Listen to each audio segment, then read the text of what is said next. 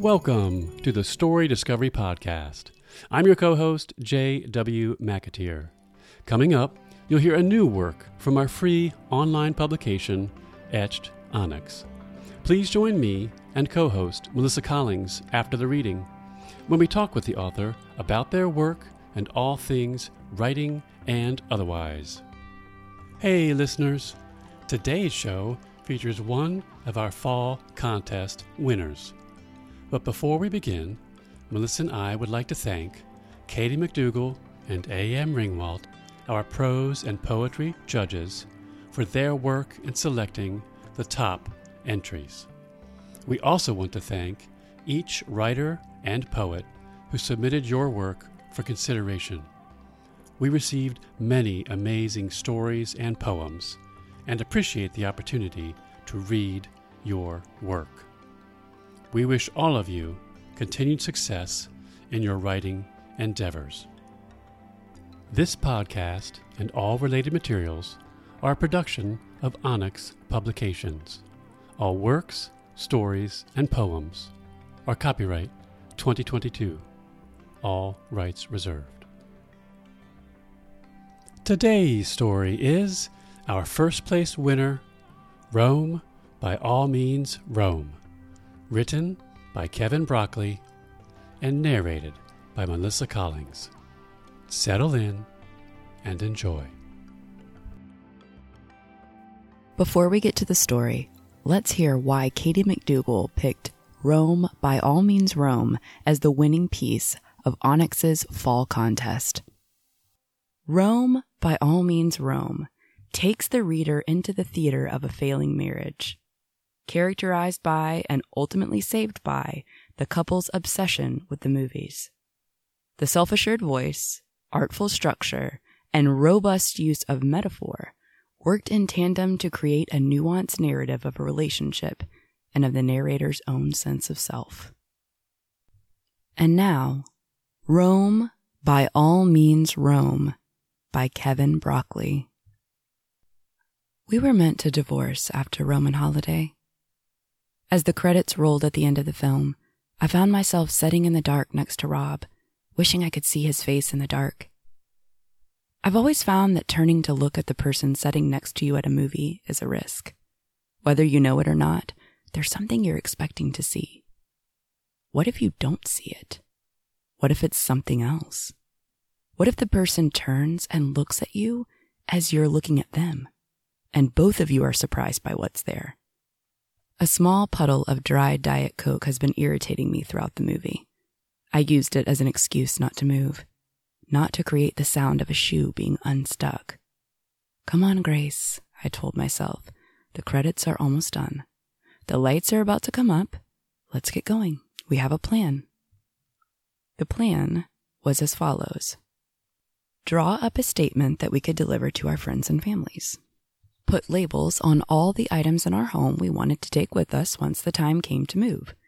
The house itself would go to neither of us, since it would inevitably hold too many bad memories.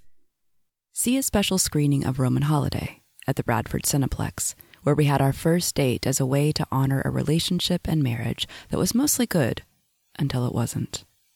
Dinner at Chili's. Early to bed, so as to wake up at 7 a.m. the next day for separate trips to separate lawyers, wherein we would begin the process of dissolving our union. It was critical that a trip to the Cineplex be a part of this plan. People used to comment on how frequently we went to see movies. It was our Tuesday, Thursday, and Saturday routine, but we would make special trips for anniversary screenings, or for what we called Oscar runs. At the end of the year, when studios are releasing all their awards fair at once, we would sometimes see 2 films a day. Rob's father commented that seeing too many movies threatened to create a fantasy life that would overshadow the reality of day-to-day living. This sort of rain cloud mentality was why most of his clients ended up leaving him after a year or 2 of therapy. The ones who stayed ultimately ended up institutionalized, and even Rob admitted that his father should have gone into a different field. When we got married, his father bought us a 5-foot-tall hourglass. When the sand runs out, he explained, swirling gin from the open bar around in his glass at our wedding reception, Years will have passed. Here's hoping your marriage outlasts the sand. We had outlasted the sand, but just barely. The hourglass was placed in a closet upon moving into our house on Polymer Lane, and I happened to notice that its top half was empty when I began to clean out some clothing in preparation for the upcoming severance of our union. I considered turning it over, but decided to leave it as it was for the next inhabitants of the house to find.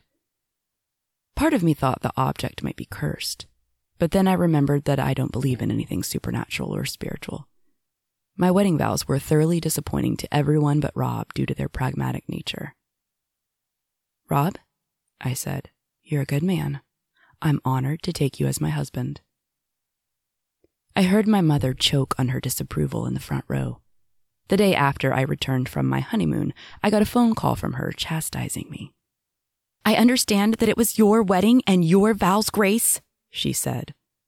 "But would it have killed you to include the word love in there somewhere?" When I got off the phone, I was shaken. Despite how often in life I'd attracted my mother's indignation, it never ceased to rattle me. Rob was still writing thank you notes at the kitchen table when I hung up, and upon seeing my distress, he put down the special pen he used for cards and taxes and said, "Why don't we go see a movie?" If we had one thing in common, it was our shared love of the movie-going experience. We loved the bluish-purple carpeting in the lobby of the Cineplex. We loved asking the girl at the front what book she was reading in between selling tickets. We loved complaining privately to each other that concessions were a ripoff, even as we ordered half the menu and devoured most of it before the trailers were complete. We even had theaters within the Cineplex that we preferred over others. I liked Theater 2 and Theater 5. But Rob favored Theaters 1 and 9. We both liked Theater 11, and we refused to see anything in Theater 3. We found that our marriage had three personalities. There was mine, Rob's, and the personality of the marriage itself. It had characteristics in taste and anxieties. It was not simply the overlap of our individual selves, but a self unto itself. It was a place we could visit when we wanted to be reminded why we were together. Early in the marriage, that place felt vast. It felt like a coliseum. There were so many things to discover and celebrate. It was a memory palace of future memories. It was a locked diary where we could see each other's secrets and promise never to share them. It was a place we felt safe. If you asked me to paint a picture of it, the best I could do would be a movie theater. One of the IMAX ones where the screen is several stories high and you feel as though you're immersed in whatever it is you're watching. The sound shakes your skin, and if you don't set towards the back, you have to tilt your neck just so you don't miss anything. That was our place. It wasn't perfect. There was spilled soda and scattered popcorn kernels.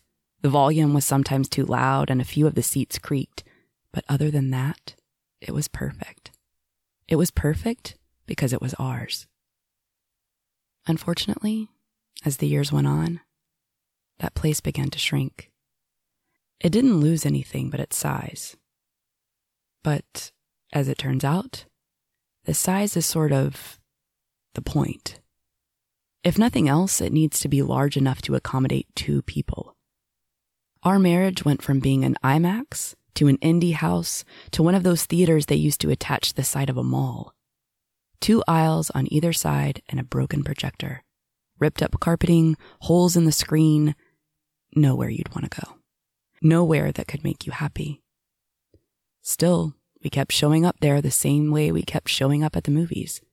The Cineplex kept expanding its theaters even as our love compressed. The price of a medium popcorn went up. We didn't even notice. Apologies to Gloria Swanson, but it became evident that the pictures were still big. It was simply our marriage that had gotten small. One Tuesday, after seeing an action film that I liked and Rob didn't, we went out for drinks, and Rob told me that he hated his job. He said he'd always hated his job, that it made him miserable, that every day it was a struggle to sit at his desk and deny loans to people who needed them, and smile at his boss, who would leave each afternoon at 2 p.m. for an assignation with one of Rob's co-workers at a seedy motel down the street. He'd never confessed any of that to me. All this news wasn't anywhere in our marriage. Immediately, I went looking to see if I missed it somewhere in our marriage theater. Upon arrival, I discovered that I could no longer fit. There was a single chair and a trailer playing on a loop. Coming soon, a divorce. My enchiladas were getting cold. I looked at Rob. There are moments where, if you run fast enough, you can catch a departing train. The question is, can you run fast enough? There was my husband, leaving the station. I didn't have it in me. I simply couldn't run that fast. Rob had never seen Roman Holiday, and I had only viewed it once when I was 13 and obsessed with all things Audrey Hepburn. My mother stood in the doorway to my bedroom and commented that Audrey was not really that great of an actress, but simply had an abundance of charm. She meant it as an insult, but to me, it sounded like a superpower, an abundance of charm. No wonder everybody fell in love with her. I decided to try and cultivate some of that charm for myself. But it never sat easy with me. I was never going to be Princess Anne or Sabrina Fairchild or even Eliza Doolittle before she's made over. I was too turned in on myself, too guarded. My father told me one day that he was going to get his car washed, and that was the last we ever saw of him. When Rob would complain about his own father's shortcomings, I would agree, but silently think to myself, at least when he gets his car washed, he comes home afterwards. When I fell short of channeling Audrey Hepburn, I began a lifelong love affair with a tougher side of glamour, the Betty Davis contemporaries, not that there were many of those. My mother caught me acting out a scene from All About Eve one night before bedtime, and she asked why I couldn't just watch regular movies made for people my age. I told her I didn't feel my age. I felt removed from the present time, although I couldn't articulate that part of it to her at that moment. There was a lost quality to me that concerned her, although I was a good student who never got into trouble. She sent me to therapy only to have the therapist report back that aside from a stubborn emotional detachment, I was perfectly well adjusted. Upon leaving his office after our second and final visit, I thought, well, now you're really on your own. Right after college, a friend invited me over to her house on Halloween to watch scary movies. There were 8 or 9 people there, and I wound up sitting next to this gangly guy a year older than me who kept looking at me through both the first and second movie, Nightmare on Elm Street and When a Stranger Calls. As we were getting up to leave, I kept asking him if he was checking on me to make sure I wasn't afraid. "Oh no," he said. "I knew you weren't afraid. You look like you've never been afraid of anything in your entire life." I'm sure he thought that was a compliment, and that's how I chose to take it, but it was the first time Rob was wrong about me. I thought I could take the inaccuracy and grow into it. That was my first mistake, but I would replicate it throughout our marriage. "Then why were you looking at me?" I asked. He ran his hands through the best mop of blonde hair I'd ever seen in my life. The other attendees were saying their goodbyes. My train was leaving. "I guess you were my favorite movie of the night," he said. The next morning at breakfast, I told him that was the corniest line I'd ever heard in my life. He agreed, but then motioned to the diner around us and the clothes we were both still wearing from the previous evening as if to say, "But it worked, didn't it?" Nora Ephron said that Sleepless in Seattle was not about love, but about love in the movies. Rob and I watched that movie together once and agreed that You've Got Mail was a far superior film. What a cop-out to end the picture right as the two main characters meet. Nothing against Nora, but a modern audience watching the film might not so easily assume that Tom Hanks and Meg Ryan wind up together. In fact, I was far more inclined to believe that those two realize in the taxi that they're not compatible. Meg asks to get dropped off at the airport, and Tom takes his young son to the Statue of Liberty the next day after making him promise that he won't attempt any further matchmaking. In my rendition of the epilogue that wasn't, Tom's character presents the Statue of Liberty to his son like a gift, the same way the French did, and says, "It may not be as romantic as the Empire State Building, but it stands for freedom. It's a torch that never goes out. Nothing romantic about that. Nothing romantic about liberty, but glorious, right? Glorious all the same. That's why I became a chef instead of a writer. Roman Holiday does not allow for any pontificating. Spoiler alert. At the end of the film, Audrey has to accept that she's a princess, and Gregory Peck is both slightly miscast in his part and not royalty. They share some parting sentiment, and then they go their separate ways with only their memories of motorbikes and kissing on a riverbank. When we chose the picture as our last cinematic hurrah together, neither Rob nor I worried that anything in it would overwhelm us. It was just a romantic comedy, and an old one at that. Frivolous, frothy, and harmless. It had been so long since I'd seen it that I didn't recall there not being a happy ending. Though it wouldn't be realistic, it seemed impossible that Hepburn and Peck would not wind up together. If Julia Roberts and Richard Gere, an escort and a millionaire, could find lasting love on a fire escape, why couldn't a princess and a reporter? Why did this have to be love? Why couldn't it be love in the movies? The ending etched itself into me like a bad cold. I wanted to turn and see if Rob was as affected by it as I was. The credits played. The spilled soda pooled out so that it covered both my feet and then my hands and my neck. I couldn't move. It must be the fault of the dried-up Diet Coke. What else could it be? The secured space of my marriage, the place I knew I would have to surrender, was already boarded up. I couldn't see it, even in the most fantastical parts of my mind. Now, here was its physical iteration, and that had lost its comfort as well. Would I ever be able to watch a movie again? The lights rose. Several people around us got up immediately. One made a comment about how gorgeous Audrey Hepburn was. They don't make 'em like that anymore. An employee from the theater came down the right aisle and finagled with the air conditioning. An older couple 2 rows in front of us shared a kiss, and then the man said something that made his partner laugh. I could see all this, but I couldn't see Rob. I wouldn't turn my head. As soon as I turned my head, it would be off to dinner, and then back home to a place that was no longer home. Then an empty bed, then a lawyer's office,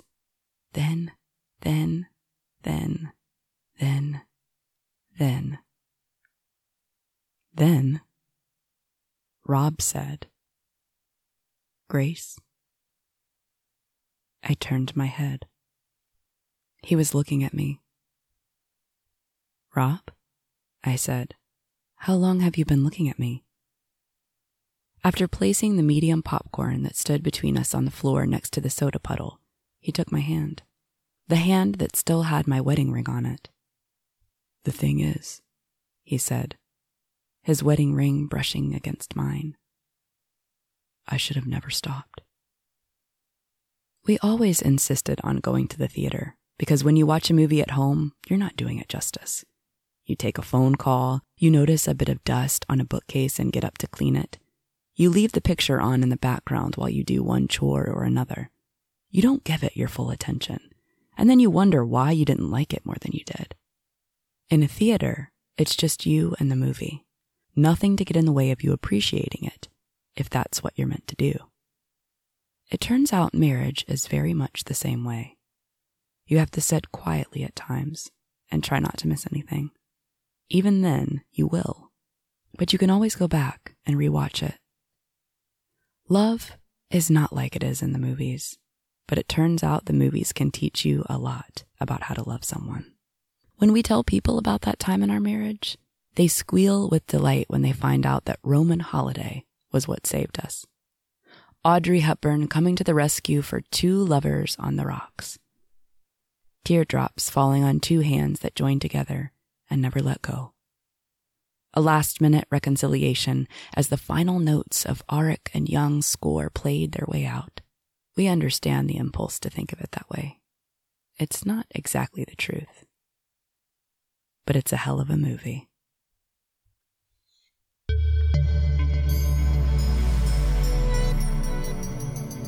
You've just listened to Rome, By All Means Rome by Kevin Broccoli.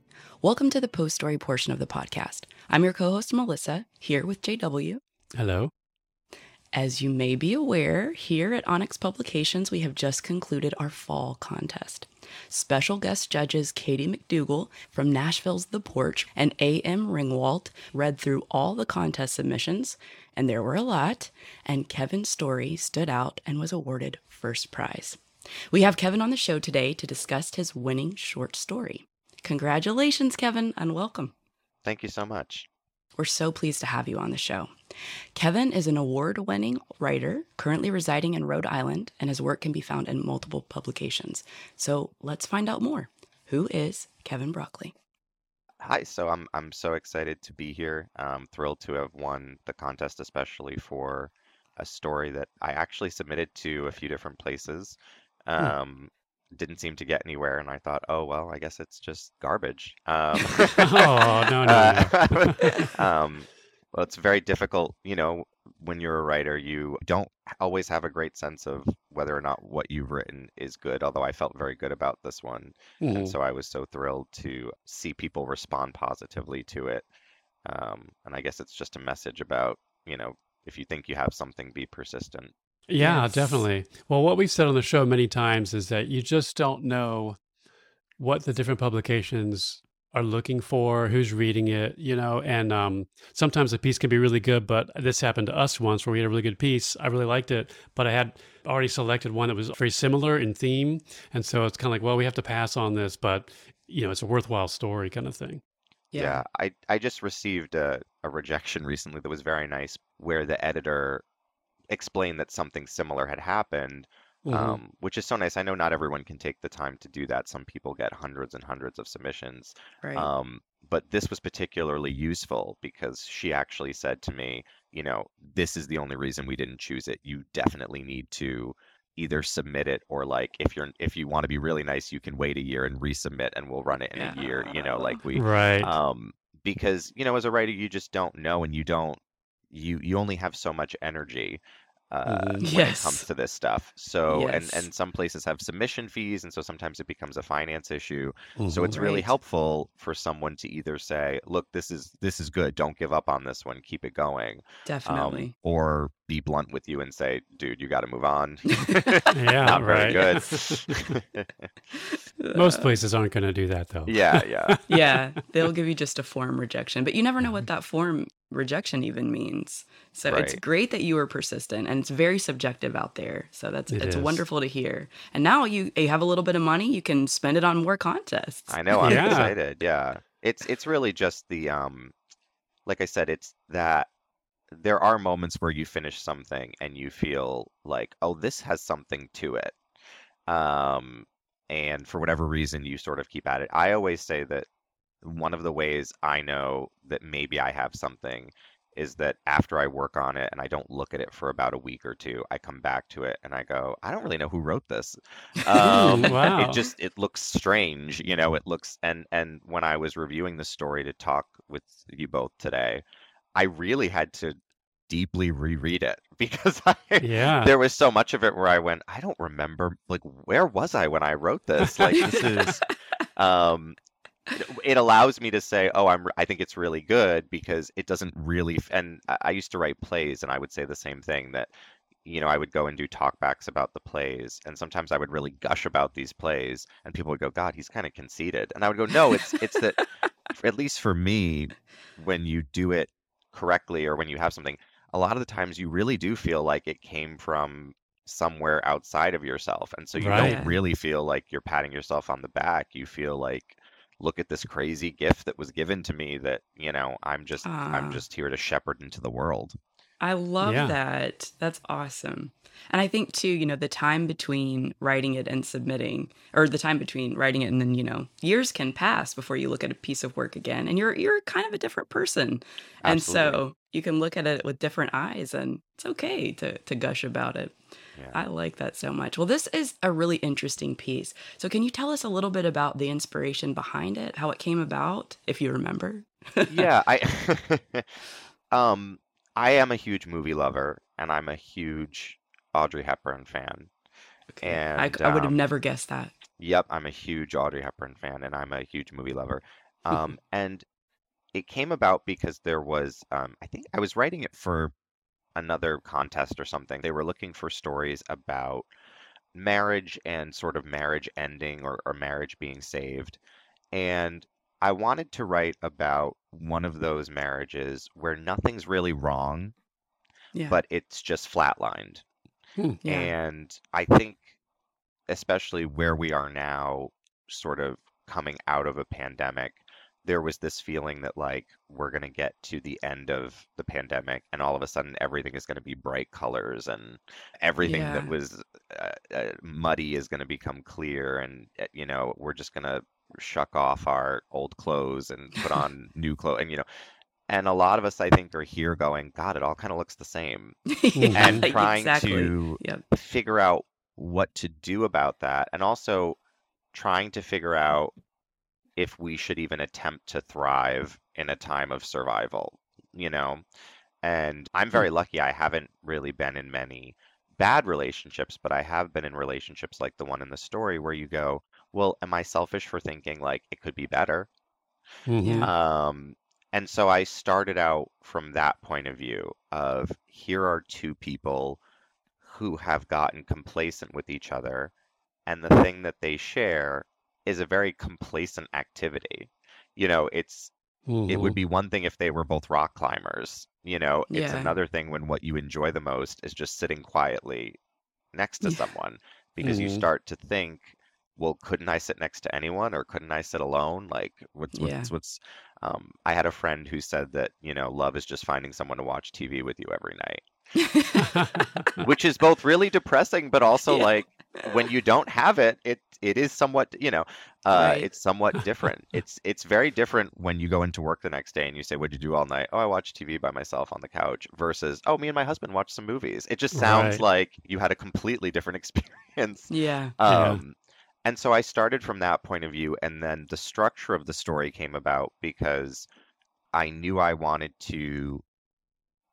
it all to take place during the filming of this movie. So they're thinking back on things, the narrator is, but really they have until the end of this movie. You know, it's like their last meal. And the challenge as a writer for me was, what could possibly happen during this movie that's going to save this marriage? Because I really wanted to get to the end of the story and have the marriage be saved. And so how during a very passive activity could something shift? And because I'm a movie lover, I know that that's the incredible thing about movies, is that it can bring you back to somebody that you were before. It can remind you of what's important. Or it can just, you know, sweep you up and make you feel, you know, all romantic. And so that's how it all sort of came about. Usually I like to start out with an unsolvable problem and say, you know, how do we solve the problem by the end of the story? I like that. Wow, that's great. Do you have a word count that you target when you do these kind of things? Not really. This one's longer than most of the stuff I've written. They had a lot to say. If I had known that this was going to be the story it was going to be when I started out, I don't think I would have written it, because I'm not very romantic. I have literally zero interest in love stories normally. I find love stories unbelievably boring.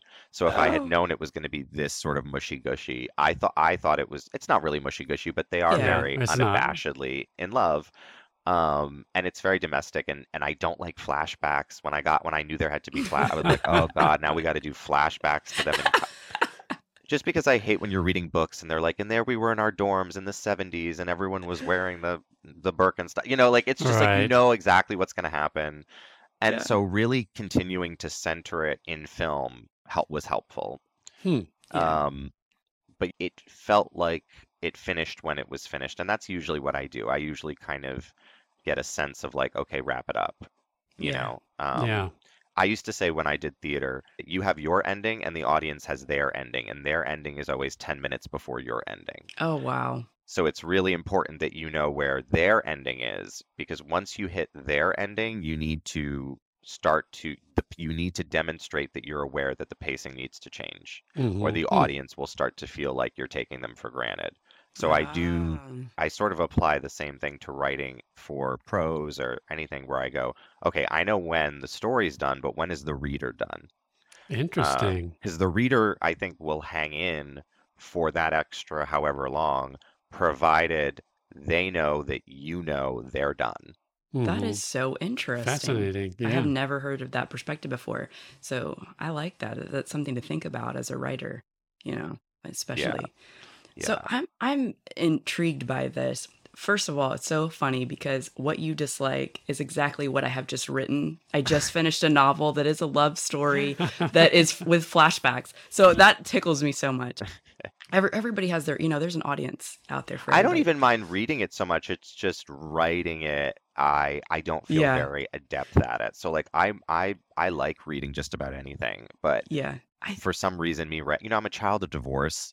And when I start to go down that path and that genre, there's just that divorce kid in the back of my head going, this is false. You know, this is a lie. And so I just go, oh, all right, never mind. We'll work on something else. We'll do something else. Yeah. It's interesting that you ended up writing this piece and you did it so well, given your background and everything and your dislike for not, you know, you're just maybe not affinity for this, which is interesting. Yeah. But so I'm curious, why did you choose the POV that you chose between the two here? I went with the more pragmatic person because I felt like that's who I could live with.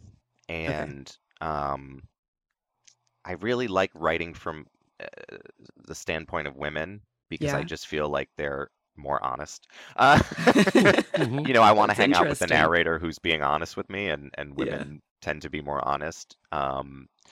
And it really felt at the beginning like it was up to him to get it together. Okay. And so there was no point really. I guess it could have been from his point of view and you could have went with him as he had that revelation. Yeah. But I found that I wanted to live with her for a bit, and then it became this really lovely moment of her and the reader being surprised. Yeah. When he sort of has his moment. And so I thought that was kind of nice. That being said, you know, there's a version of this where they alternate. There's a version where it's him and not her. There's a version where, well, when I say version, I mean I think about all this in my head first. Yeah. You know, there's that third person where I'm kind of just looking in on the two of them. Yeah. But I really wanted to understand that this was not something where they hated each other, where they had not grown to hate each other, where there was not any animosity. Yeah. And that in some ways the conflict is driven from that. That if there were animosity, there'd be something to work with. And that it just feels as though there's nothing to work with. Interesting. Yeah. I think that's so relatable. And when I was first reading this, and I was like, wonder where he's going with this. And because I had just finished, I guess it's been a few weeks now, a research for my genre, which is more on the romancy side. And I read the 5 love languages. There's a book, I can't even remember the author's name at this moment. I won't take the time to think. But, and it was talking about how love is a verb, not something you really fall into, but it's a verb. It's something you have to work at. And so it was really satisfying at the end of your story where I was like, they're choosing to work at this. You know, like there are a lot of people who I think feel that stagnant. You know, people have been together for a long time. It's like, oh, we fell out of love. It's like, you can't really fall out of love. Because love is action, and you have to decide, do you want to put the work in or do you not? And so I thought that I loved how you approached that. I really thought it was very genuine and valid. And it's interesting to me that by going to the movies and understanding that love is not like, you know, it's that great Nora Ephron quote that Sleepless in Seattle isn't about love. It's about love in the movies. Yeah. That. Exactly what you just said, that, look, it's not going to be like the movies. It's going to be work. Right, right. You know, but they're reminded of that by going to see a movie that they love, you know, that they, but in the movie, and why I chose Roman Holiday, they don't get together, you know, they don't have a love story. They have to separate, you know? And so it's one of the rare examples of like a very, very, it's funny when I see, Roman Holiday, this great escapist fantasy. I'm like, well, yeah, because she's like a princess and he's a journalist and stuff. But it actually is very realistic in the sense that, like, she doesn't abandon her kingdom at the end and run off with Gregory Peck. You know, they sort of become adults and go their separate ways. And so I didn't know at the beginning what movie I was going to pick because my favorite is Breakfast at Tiffany's. Yeah. And so, and I know it really, really well. And I don't know Roman Holiday as well. But Breakfast at Tiffany's is absolutely the fantasy, you know, it's, it's absolutely like the, everything just comes together perfectly. You know, the everybody changes on their own. Nobody has to do any work. And I thought Roman Holiday, I'm like, well, I feel like they would like Roman Holiday. You know, nice. I feel like maybe they went to Italy at some point and they did a little fun trip together. And, you know, I feel like that's the movie that they would respond to. I love that. It's not what you like, it's what they like. Right. Yeah. Right. Well, I have not seen either of those movies. Oh, my gosh. So you have to do that. You have to do it. I could tell as I was reading it, I was like, this person knows a lot about these movies and I know nothing about them. But I was still able to enjoy it. I always say Roman Holiday is one of those, it's a great Monday night movie. You know, you can watch anything on like a Sunday afternoon and Saturday, Friday, whatever, but it's like, there's not a lot of great, like sort of like, I'm half awake. I maybe have 90 minutes until I'm completely passed out. And I want to like enjoy myself, but I don't really want to think that hard. And like Roman Holiday is, so is Breakfast at Tiffany's. They're both great Monday night movies. I love that. So funny. Yeah, readers can have homework, and then your story means even more. That's so cool. Yeah. It's fun. All right. So anyway, it's a great story, very enjoyable. Thank you for submitting it, and congratulations again on winning first place. And we are one of those places that charges for submission to our listeners out there. So we try to keep it low, though. It's lower than most. Trust me. As a playwright who submits stuff, usually the submission fees are like pretty low. And when I started submitting short stories, I was like, wow, like this is like, oh boy, are you going to send me like a picnic basket on top? Like, right. I mean, they're like, some of them are like $30, $40. I'm like, yeah. I'm like, holy cow! Wow, I should have become a professional reader for things like how much to that. Yeah. And I get it. Some of them are contests for actual books, so yeah, I get like why it's like if you make us read this thing, you better pony up. But yeah, no, it's definitely a new world for me. Yeah. Well, okay, so a little bit on your background and the materials that you sent. So you worked with libraries for 20-some years. Tell us a little about that. Yeah, I started working at a library when I was in high school, just shelving books and putting stuff away. And then I eventually was there long enough. It's in many ways, I worked at a town library, so in many ways it's a government job. You know, you stick around long enough, you'll learn how to do everything. Right. So by the time I left, I was the head of circulation. I was ordering the fiction books and cataloging fiction. Oh, I mean, that's the fun thing. The job everybody wants is ordering the books. Yeah. So I got to order the books and maintain the collection, which was a lot of fun. And from beginning to end, it was about 20 years of that. Yeah. Wow. Wow. From 17 to where I, you know, about a year ago. And then last year was just one of those total life upheaval years, and had a real interest in tech and technology. And there was just something about a field that everybody's always talking about, you know. Yeah. It started to feel like that new restaurant in town that for whatever reason I hadn't eaten at. Yeah, so I said, okay, well, let me give this a shot. You know, I wouldn't have said I was a particularly like tech savvy person. Right. So I'm really diving into a brand new field, but I've kept writing. And one of the things that appealed to me about it as well is that I kind of think what you do as a writer is you try to put as much stuff in your basket as possible. And so anytime you have the opportunity to learn something or, you know, experience something new, I think it can be, it's why in between leaving the library and starting my tech job, I had time to just sort of relax and not do anything. And I ended up driving for Lyft and Uber for a summer. Oh, wow. Mm-hmm. Yeah. Now that every writer has to do that. I'm telling you. I was about to say, yeah. I don't care if you make $1 million a year, get in your car and like for an hour a week, go drive for Lyft and Uber somewhere. It is instant inspiration. Nice. Yeah, I believe it. That's like a cab driver. I mean, you get all of these people from all over the world kind of just popping in your car and you experience them people would get in the car and right away you just knew you were like, we're about to do some therapy. Like, we're gonna do some therapy today. Would they start talking to you, or did you like, I'm going to see what I can get out of these people? No, I had a rule that I wouldn't talk to them if they did. Because ironically, when I get into a Lyft, I don't want to be talked to. Like, just that would be where I'm going. headphones in. I do not. So anytime I got those people, I would just move it along. Right. But some people, but if they wanted to talk, I would talk. And so some people would just start talking. Fascinating. And some people are, you know, there's like five of them in the car. Bachelorette parties were the best because it seems like there has never been a bachelorette party on Earth where all the girls didn't decide to hate one of the girls. I mean, like, as soon as a bachelorette party would get in, within 5 seconds, it was, did you hear what Michaela said? Like, it just instantly. And then there's like, you know, however, 20, 30 minutes of that. And you're just taking notes in your head. I'm just taking it in. I'm like, keep talking about Michaela. I want to hear all about Michaela. Michaela's going to be my next short story. I want to know all about, because it's very fascinating to hear how, when you're the outside party and you find out Michaela said, oh, I really like your dress. And then all of them are talking about what a horrible human being she is for saying that.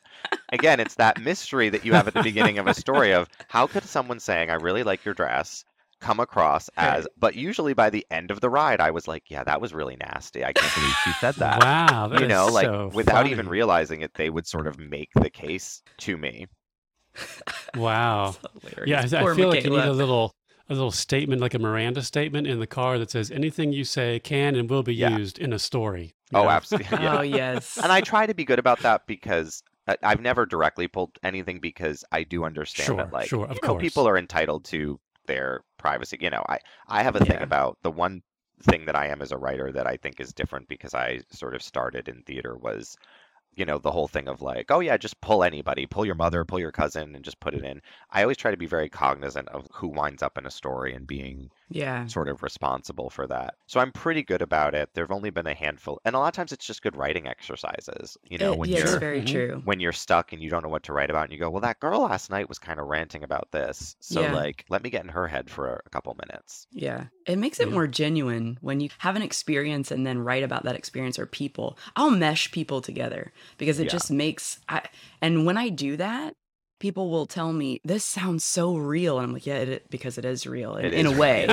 you know, in a way it's real. And we're all combinations of seven different people, you know, it's, that's true. Interesting. I do much of the same thing. And even when it comes to overall, sometimes the most success I've ever had is when I've said, well, I have this story, but it's kind of like one note. And I have this other story and it's kind of one note. And I really don't know how that, you know, I don't know what to do with either of them. And sort of saying, well, could these two things live in the same world? Or, you know, is there an overlap here? I mean, I think all my favorite stories are probably just two boring stories that somebody put together, you know? Yeah.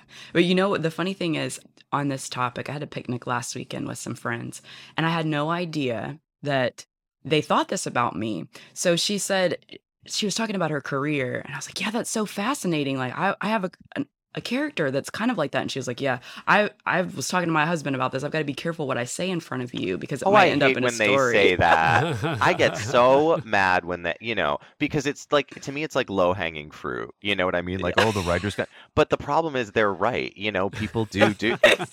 It's offensive. And yet at the same time, there's just so much evidence in their corner. It's like, ugh, I know, you know, but years and years ago, when blogging was a much bigger thing, and I was single, I had a dating blog, and I used to write about dating. And pretty soon after, the people started finding the blog, and they would sort of say to me like, oh, am I going to wind up in the blog? And you kind of understood that, like, the more they said they didn't want to wind up in the blog, the more they absolutely wanted to wind up in the blog. Oh, right, you're right. And so it became this endless sort of thing of like, oh God, like, now they're going to bring up the, and it wasn't a blog where I was, you know, naming names or like talking about like, oh, this guy did this and can you believe this, but it was just, you know, my experiences dating. And it was just funny because it's really true, everybody wants to be on TV, everybody wants to be in a movie, everybody wants to appear, you know, people want that sort of attention regardless of what it looks like. So really it's a compliment.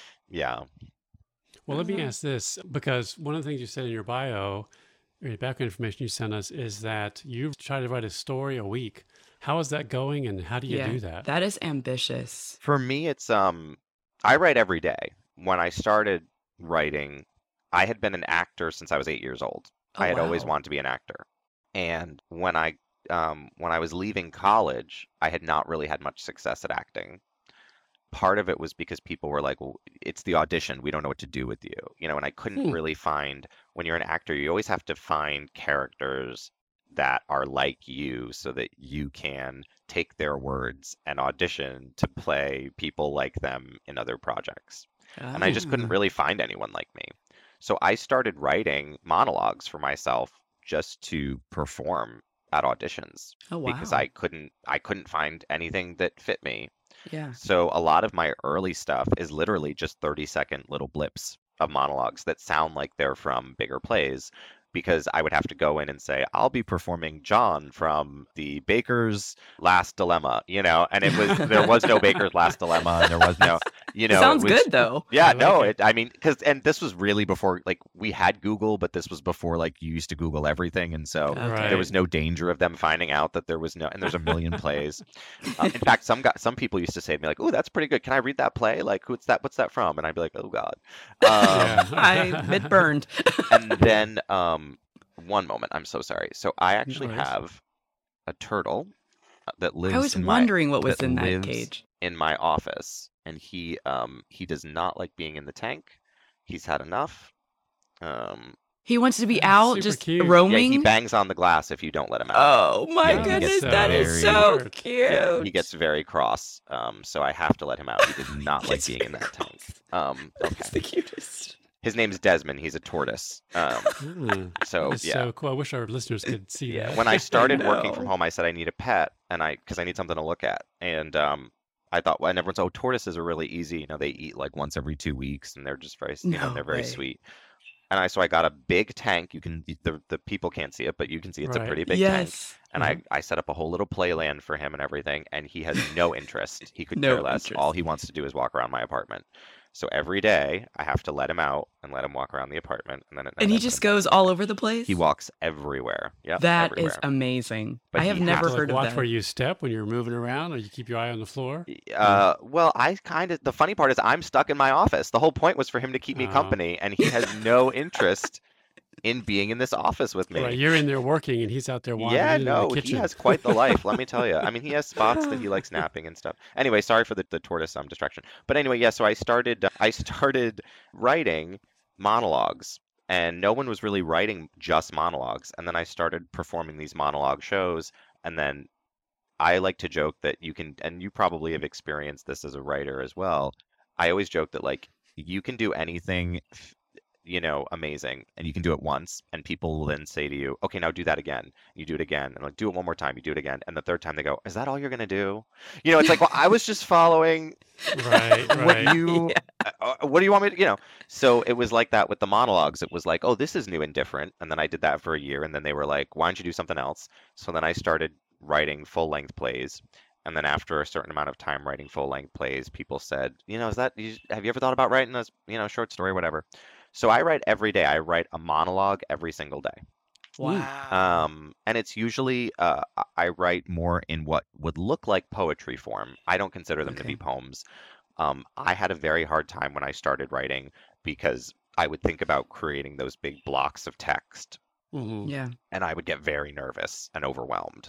Because to me, it was like, oh my God, how do I construct a paragraph? You know, how do I sort of? So I just didn't really worry about that, and I said, I'm just going to break the lines wherever I want to break the lines, and it also helped me as an actor because I sort of saw what I wanted the flow to be like and what I wanted the pacing to be like.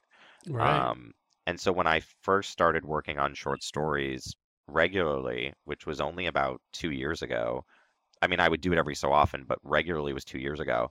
It was really daunting to sort of think about things like, you know, sentence structure and paragraph. You know, there's things that you can do as a playwright that are no big deal, and things that, as you know, when you're working in prose, you can't do. People used to say to me that I would write these sort of endless sentences, you know, and they'd be like, can you break this up? This is all one sentence. Yeah. But I was thinking of plays and how people talk.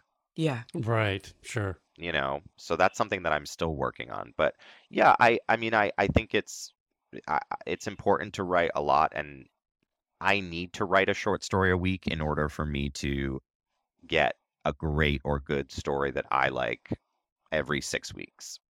There's a great analogy about golf that Will Smith was talking about when he was working on Bagger Vance, the golf movie.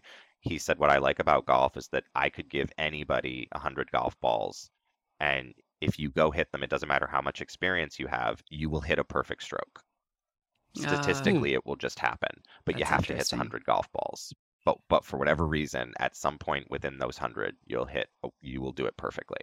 Wow. And that's how I kind of think about writing. It's like you just have to write as much as you can, right? Yeah. And you'll get something out of it that you're proud of. And so I could never have written something like this if I hadn't. If you look at past things that I've written, you can see that like I'm learning how to write this through writing other stuff. Interesting. So you have a lot of stories throughout, every week you do one, and maybe you're not really passionate about each of these, but you find that gold within the rocks there. What do you do with all the stories that maybe aren't so stellar?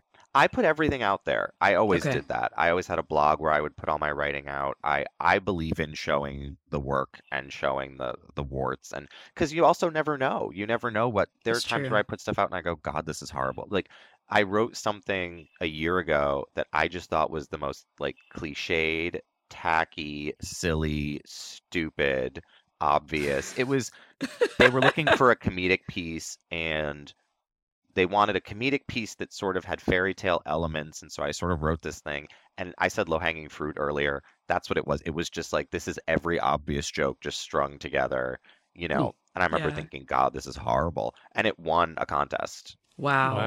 I got the email, and that almost messed me up more than getting rejected for stuff I thought I should have won. Because when you win for something you don't think is very good, you're kind of like, what's happening here? Yeah. Right. And luckily they didn't want to talk to me about it. Luckily they didn't have a podcast, because I don't know what I would have said. I would have been like, this is not that good. Like, what were you thinking? I was very confused by it. But again, it's definitely something that says you should just put I believe in just putting everything out there. Just put it all out there. Yeah. That's bold. Because it's also really good, I think, for other writers to see like, oh, they're not just churning out polished gems all the time. Right. Mm-hmm. I think looking at the misfires is interesting. Yeah, that's a good point. It's an interesting approach. You said, JW, it makes you think of something. Yeah, well, I was going to say, maybe we should have like a themed contest where it's like, send us your worst writing. And we could that would be fun. I guess. I would have to think about that one. Yeah. It could either be really great or it could be really...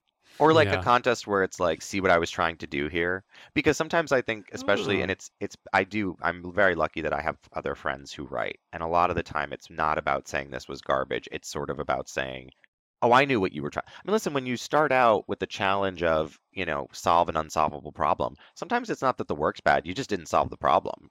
Yeah. And there's not really any shame in that, mm-hmm. But by showing it to other people, like you pointed out, point of view. I'm a big believer in structure. I usually think if you can just find the right structure for this, it will click. And there are times where I've read short stories and thought, oh, see, you're writing a play or you're writing a screenplay. This is just not a short. This doesn't want to live in this house. Yeah, I like that's interesting. And conversely, I've seen plays and movies where I thought, oh, I bet this would have been a really good book. Or I bet the book of this was really good. I just think that there's no real trash in terms of stories and content. It's really just about the structure. I live and die by structure and form and what shape something is going to be in. Yeah. Fascinating. So does that mean that you plot out your stories before you write them? I really wish I could say I outline, but I just don't. It's so funny. I love history. I'm such a history buff. And I always want to work on more historical stuff. But in order to do that, you really have to outline. You can't really just go in cold. And I just, every time I outline, I just feel something dying. I'm like, and it just feels like a fruitless exercise, because as I'm doing it, I know I'm like, you are never following this outline. Yeah. I don't know why you're bothering. So funny. This is purely decorative, like you are not following this outline. But I do have to let things rattle around in my head for a long time first. Okay. And I really think that you really have to have some kind of magic moment. you know, you have to have that thing of, oh, you know, this, like, I wrote a story recently. I wanted to write about a young girl and her mom. And so the story was structured as the note that her mom leaves her, you know, for when she gets home from school, like a list of things to do after school. Okay. And once I figured out that that's what the story was going to be this list, I went, okay, there we go. Now I know where we're going. I love those moments. Yeah. So I didn't know plot-wise where we were going, and I didn't really know who these two people were. But once I had that form, I thought, okay, now I know what to do. Yeah. Wow. Fascinating. That's unusual. Is, yeah. Yeah. Cool. And I like that a lot. I like working with forms and sort of saying, like, I'm a huge George Saunders fan. And so I'm always thinking, like, well, could it be a story as a, you know, a set of stereo instructions? Could it be a story, you know, where can you possibly put a story that we haven't seen a story before? Right. Yeah. Well, Melissa, do you remember who our, we interviewed someone who had a story, was it Kendall? Anyway, one of our authors wrote a story that was told through entries in a, when someone dies, what's that called? At the back, like in the newspaper, when you have... Oh, like obituaries? Obituary. Yeah. Right, so it was all these bullet points, like notes from different people about the person that died. And so that's the way the story was told. It was fascinating. I mean, I remember finding it on the website and reading it. But anyway, so yeah, it's super creative. Yeah, it just pulls you in a little more, yeah. Oh, I'm way over, yeah. It's all right. It's all good. It's all good. Well, so usually our last question is, what kind of advice would you provide to new writers or listeners that are just curious about how to get into writing? And it could be a reference or, you know, a mentality. It could be any kind of anything. I actually think finding a routine for writing and committing to it is really important. I do write a story a week, but I do it on Fridays. Okay. Because I've noticed that you're in a good mood on Friday. You know, you feel like you can do anything on a Friday because it's Friday. Yeah. You know, I think a lot of people tell themselves they're going to write in the morning. You're lying. No, you're not. You are not getting up at 7 a.m. and writing anything decent. Don't kid yourself. How about 5? Yeah. Anyway. I guess if you are a morning person, go for it. But like, if you really need to be honest with yourself about what kind of person you are. Right. Yeah. And I think that's the key, because I am a morning person. Like my best writing is 5 a.m. Like 5 to 7 a.m. That's my best. See, I, for the longest time, thought I was never going to be a writer because all I read was you have to get up early and write. And I'm a night owl. So I just thought, well, then I'm never going to be a writer because when am I supposed to do this? It didn't occur to me that, like, well, you just write at night. You know, everybody's different. Yeah. So that would be my advice, is really have an honest conversation. It's just like anything else. You have to have an honest conversation with yourself about who you are. Yeah. Mm-hmm. Because who you are is who you are going to be as a writer. Yeah. And writing and the process of writing is a wonderful thing that can change your life, but it is not going to change who you are. It is just going to reveal who you are. Oh, so, I like that. Wow, fascinating. Good words. Yeah. So if you are a person who's fascinated with frogs and you start writing, you're going to write about frogs. You know, it's going to come out somewhere. There's no reason to think you're not. So it's like another version of write what you know, but I think it's more about be honest about what it is you have the capacity and the attention span and the passion to write about. I think that's so great because it gives people permission to step outside of that box. You were told you have to write in the morning, and not everybody has to write in the morning. You write when it fits your schedule, but you make it a priority yourself to write every single day. And I found it interesting that you said you write every day, but you don't write your story. I was thinking you like wrote pieces of your story. No, I have to work on something different every. So my, and I know we're wrapping up, but so my basic routine is, because I still write plays, and I have all these ideas, you know, I have Post-its everywhere. And one of the things I found that really helped, when I was a kid, I could never sit and read 50 pages of a book. I would just zone out. But I could read 10 pages. But there were all these books I wanted to read. So I would read 10 pages of 5 different books every day. Wow. And by doing that, it was like I could, you know, I just have a short attention span. So every day I work on a short monologue that's usually about probably the equivalent of like a page. Mm-hmm. And then I usually have about 2 different plays that I'm working on, but I only work on 1 page of each a day. And with plays, that's really nice because plays are usually only 90 pages. So basically after 3 months, even if you do one page a day, you've got a complete play. Mm-hmm. And then every Friday I do the short story. And so the week sort of builds to the story when you do it that way. You know, you're doing all this little work and then you get to Friday and now you're ready to dive into the story. And then weekends, depending on how I'm feeling, are for like revising. So if I want to revise one of the plays, if I want to submit something to a contest, that's when you sort of do the, that's when I do the revisions.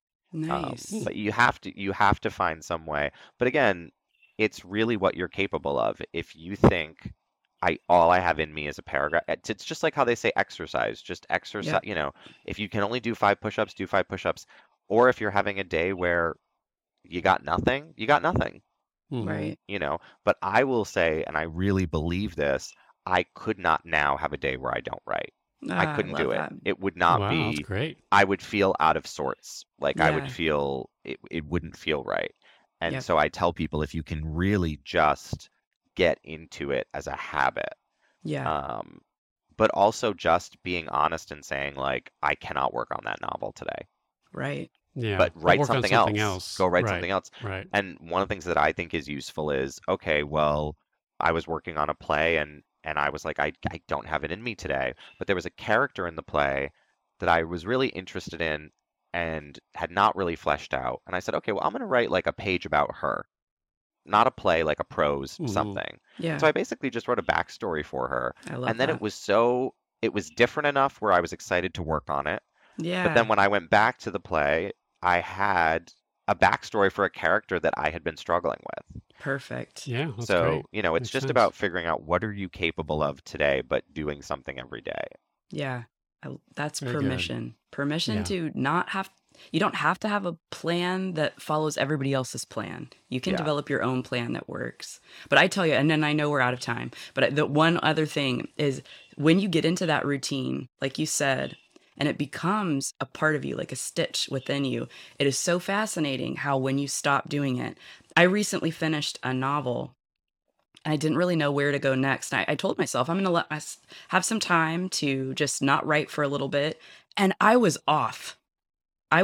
until I started editing again this past week. And then I was like, yes, I'm back. But for that whole time I was not writing. I have been off and I thought, what's wrong with me? It's because I wasn't writing. And it really is like exercise. It's like the gym. Yeah. It's like people who go to the gym. I'm not one of them, but it's like people who go to I've heard that, people who go to the, if they don't go, if they stop going, they start to feel out of sorts. And that's how I feel with writing. Yeah. Yeah. I would just say too, the last thing is I always think you're better off starting out saying, I am going to write this wonderful paragraph and then discovering that, oh, it's actually a page. Oh, it's actually a story. Oh, there's a book here. You know, I used to teach writing every so often. I would come in as a guest artist and I would sit with 20-year-olds who were like ready to write Gatsby. And I was like, I hope you do write Gatsby. I think if you have Gatsby in you, you should write it. But if you set out to do Gatsby, it's going to cripple you. Mm-hmm. Yes. It will cripple you thinking about writing the corrections. It will cripple you thinking about writing Anna Karenina. So maybe sort of just tell yourself that you are just going to write a couple pages and see what comes out of that. Yeah, that's smart. That's good advice. Yeah. Well, this has been great. It's been so much fun. Thank you so much. Yeah. Thanks for coming on the show and happy to have you on. And Melissa, anything you want to say before we... Well, just congratulations, and I wish you the best. Thank you. Great. Thanks, Kevin. Thank you very much for listening. We hope you enjoyed the show. If so, please help us spread the word by telling your friends or giving us a rating and review on your favorite podcast app. Those reviews really make a difference.